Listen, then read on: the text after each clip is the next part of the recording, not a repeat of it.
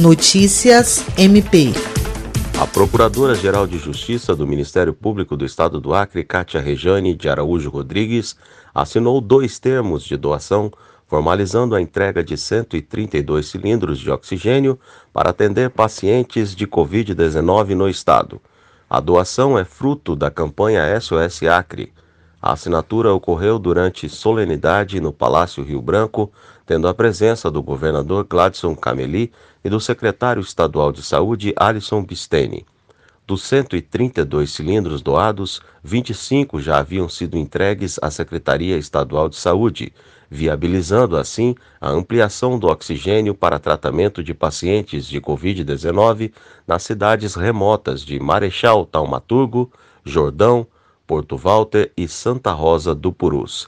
William Crespo para a Agência de Notícias do Ministério Público do Estado do Acre.